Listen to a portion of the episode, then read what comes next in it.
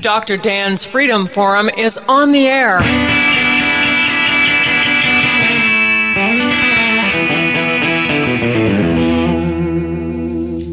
Never send to know for whom the bell tolls. It tolls for thee.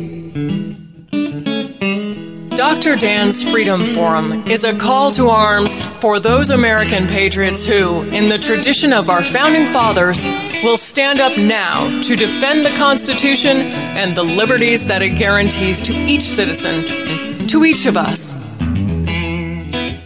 That is our mission, to explain in a clear and concise manner the direct effect of each issue on the individual, on you personally, not some anonymous being in a distant place, and to define in no uncertain terms the consequences of inaction.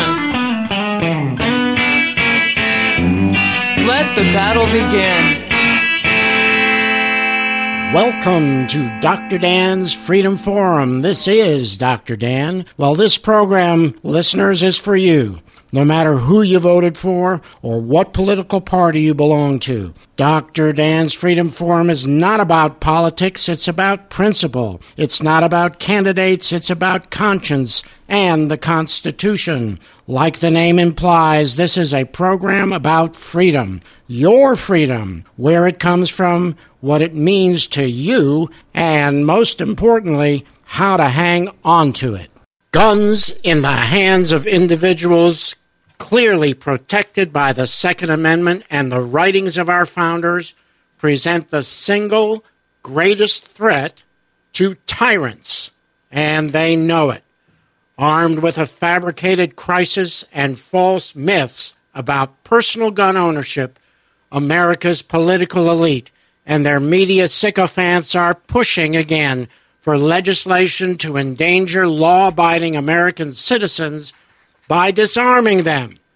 The socialists in charge of our government's executive branch will stop at nothing to achieve the total disarmament of every American citizen. They know that the only way they can establish a collectivist utopia in our country is to create a subservient, dependent, and disarmed citizenry unable to challenge the edicts of a tyrannical federal government. That is the mission as part of their hundred-year war against the Constitution and the individual freedom it protects. In nineteen thirty-five, Adolf Hitler said, quote, "This year will go down in history. For the first time, a civilized nation has full gun registration. Our streets will be safer, our police more efficient, and the world will follow our lead into the future."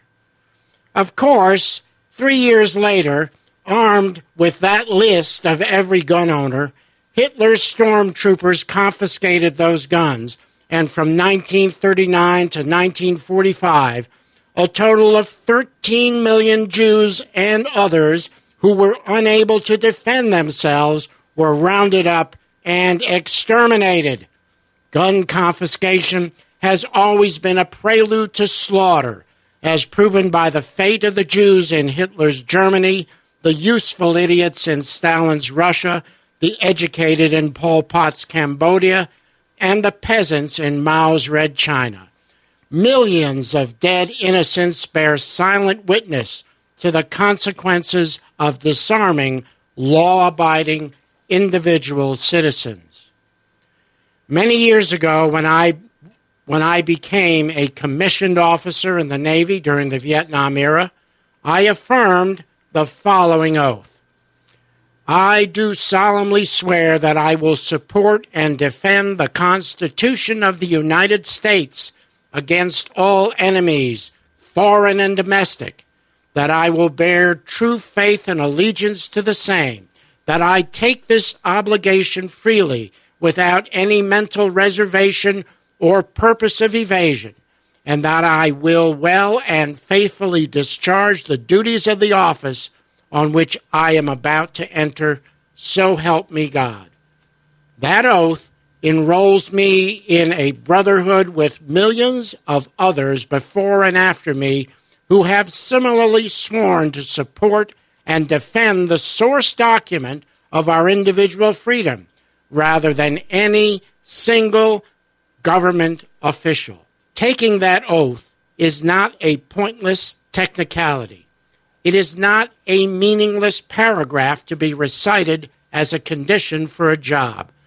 The oath is a statement of allegiance to the basic principles and the natural law rights from which our individual freedom is derived. As a member of Oath Keepers, I am reminded that once taken, the oath never expires. I am not afraid to state publicly that I am prepared to uphold that oath. My guest today is Towns County Sheriff Chris Clinton. Chris was reelected in November to his second term as Towns County Sheriff. We call Sheriff Clinton the Constitutional Sheriff. He knows the Constitution, believes in the Constitution, is governed by the Constitution, and most importantly, he teaches it to his deputies. Sheriff Clinton, it is a pleasure to welcome you again to Doctor Dan's Freedom Forum. Well, thank you, Doctor Dan. It's it's always a pleasure to be here, and, and just thank you for having me back. It is my pleasure, Chris. Obviously, guns are an important topic nowadays. It's on everybody's lips. It's on every radio station. You can't really turn on the radio, watch the T V without hearing about guns in the hands of people. That That's right. Uh Unfortunately, and it is very unfortunate, there's a, along with that, there's an awful lot of misinformation being passed around. Uh, recently addressed, um, someone had made a, a basically a statement to my wife on a social networking site about this, and, and you know, we're talking about these awful assault weapons. And, um, you know, words have meaning. They're supposed to convey thought. And so in addressing that, I pointed that out, and, and what do these words mean? You know, what is an assault? It's an unlawful use of force perpetrated by an individual against another individual that places them in, in reasonable fear or actually causes them some sort of harm. Whereas, you know, a weapon is a, is an inanimate object used to gain some sort of strategic advantage, you know, material or mental or, or whatever against an opponent.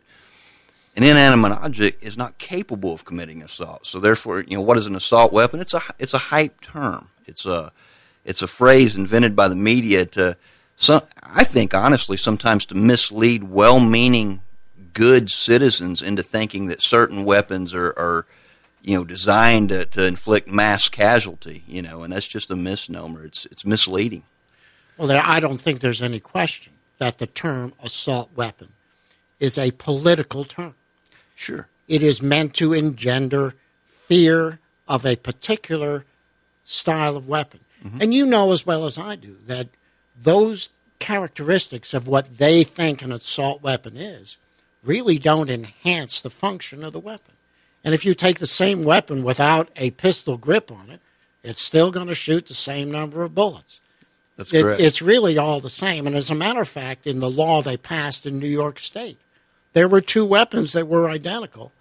One had a, a pistol grip. That was outlawed. The other one, which is exactly the same weapon, is not. Which is, you know, it's really silly. And, and you know, a lot of things that happen, and, and it's very unfortunate, you know, when we have bad things, you know, throughout the history of mankind for ten thousand years, you know, you can look in our English heritage, you know, over the last, over a thousand years. And there's always been this battle. There have always been people. The reason we have sheriffs is there are people that will harm you. Um, and, and there's always been a battle of, of basically two forces. And, and the way I see it, what you've got is you've got one side that would give up all liberty to a central form of government for whatever reason. And then you've got another side that believes that each individual is born with certain rights that are inalienable. They're not given them to them by man. They're given them to them by God. And they can't even be taken away lawfully, rightfully, by, by governments of men. Um, and what you have a lot of times is people twisting the meanings of words for the purpose of gaining an advantage in this struggle that's went on throughout our history. And then what you have in the middle are the, the well-meaning individuals who, who may or may not be aware of the struggle that's going on. but you have a battle for their minds and their thought processes. And, and a lot of times they don't realize that they're the ones that actually hold all the power of deciding, you know, how this thing goes in the end. That really was the central theme of George Orwell's book nineteen eighty-four, mm-hmm. is they manipulated the English language to cause people to have a different impression from before. Love is hate. Peace is war. All of those things that we take for granted as meaning one thing, they are morphed into some other meaning. And I think the term assault weapon, as you mm-hmm. so correctly pointed out, is exactly that. It is meant to be used for political purpose, uh, to try to make people afraid. They look at an assault weapon and it has all kinds of neat gadgets hanging off of it. Yeah. And instead of saying those are neat gadgets hanging off of it, they say these are what make this gun so scary and mm-hmm. so lethal. When we know that's not, that's not the case. You know, and, and realistically, it's it's kind of a misnomer, you know, this idea that, you know, like I said, there there are people, and, and it's always, anywhere you go, it's less than one percent. Uh, in Georgia, it's about point, you know, eighty-five percent. That commit all the crimes. And this this idea that they're doing this because we have firearms. You know, an interesting thing, uh, mass killings. You know, I get a lot of information, reports put out by the sheriff's associations, the Department of Justice, and all these people. An interesting fact is this. Mass killings, um, as defined by the F B I, you realize those happen in the United States. And this is, this is very unfortunate, but uh, on an average, once every two weeks.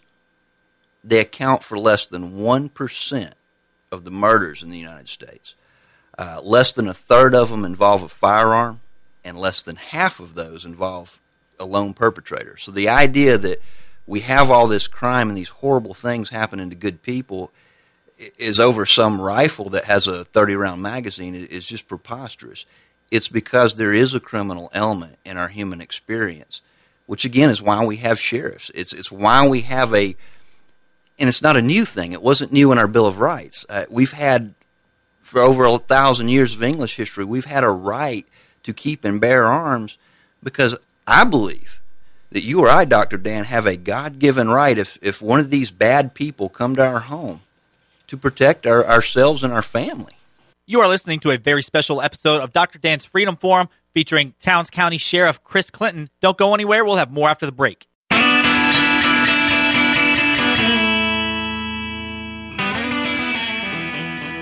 Well, you have talked, you've said the magic word as far as I'm concerned, and that's natural law rights. Mm-hmm. Sheriff Clinton, you know that nat- natural law rights are the basis for the constitutional protections that we enjoy, not just for the Second Amendment, but for speech, and mm-hmm. the Fourth Amendment, search and seizure.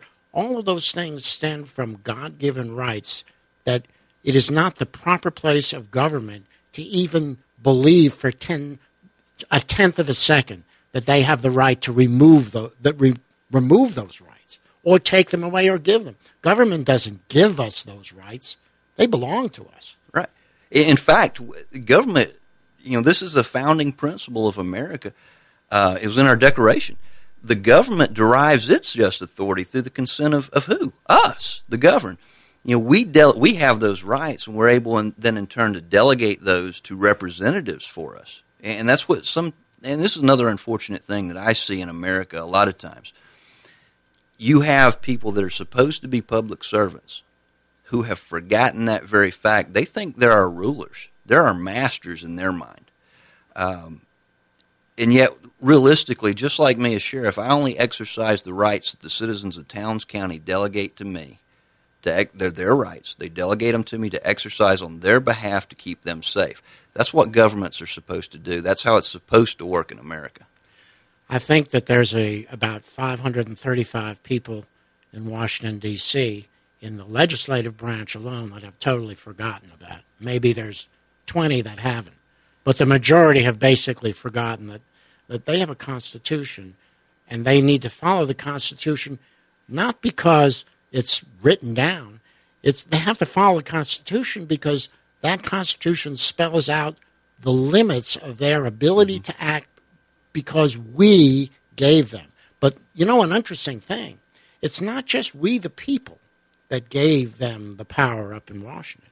It's the states, because mm-hmm. the states have rights, and this country was founded as a federation of independent states. That's exactly right. You know, we've been remiss. James Madison, you and I have talked about this before, he said a, a nation that would govern themselves must arm themselves with knowledge.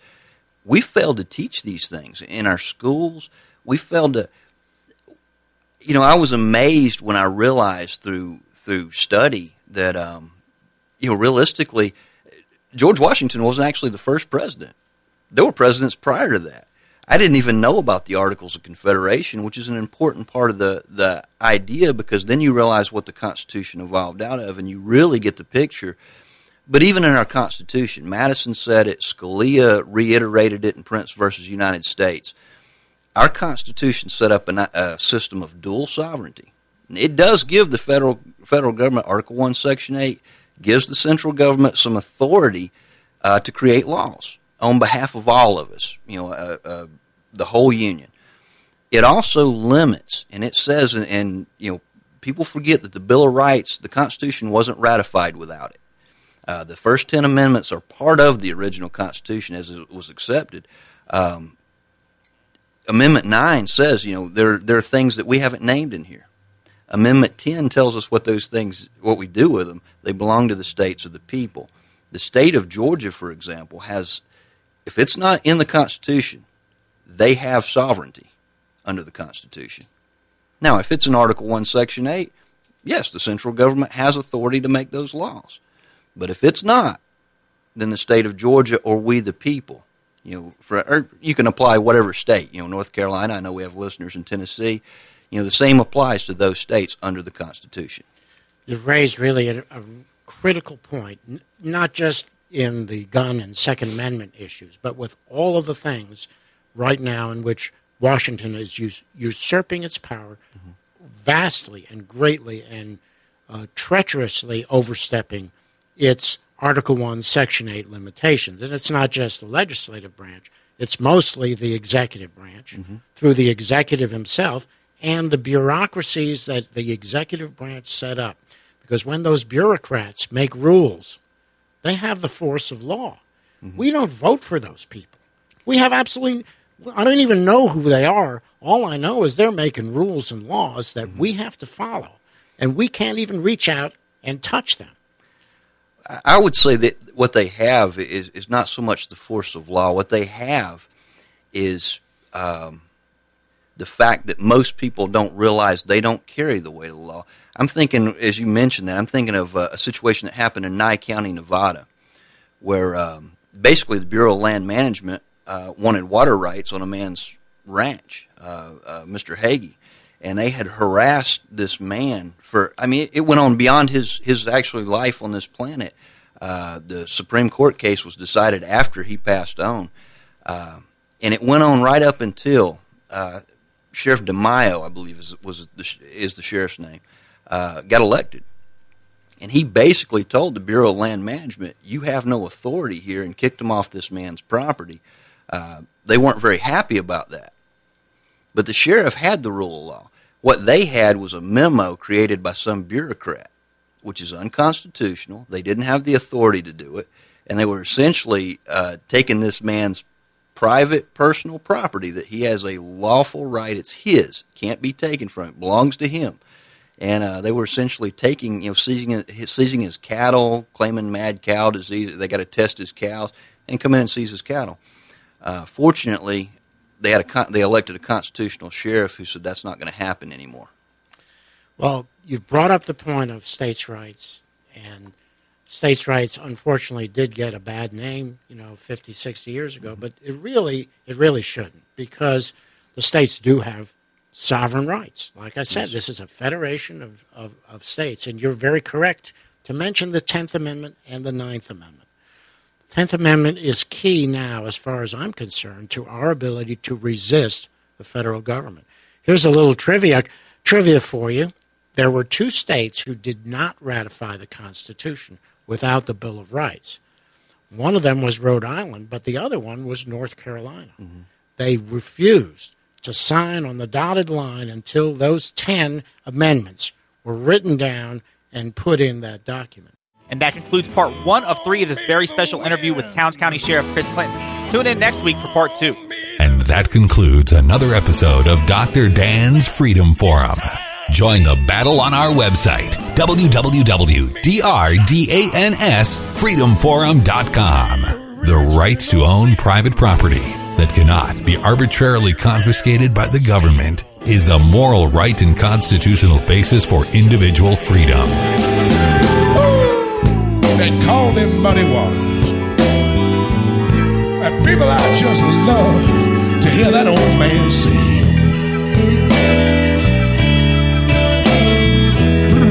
Wait. Yeah, when I played the Hoochie Coochie Man, I get joy in everything. Everything, everything, everything gonna be all right this morning.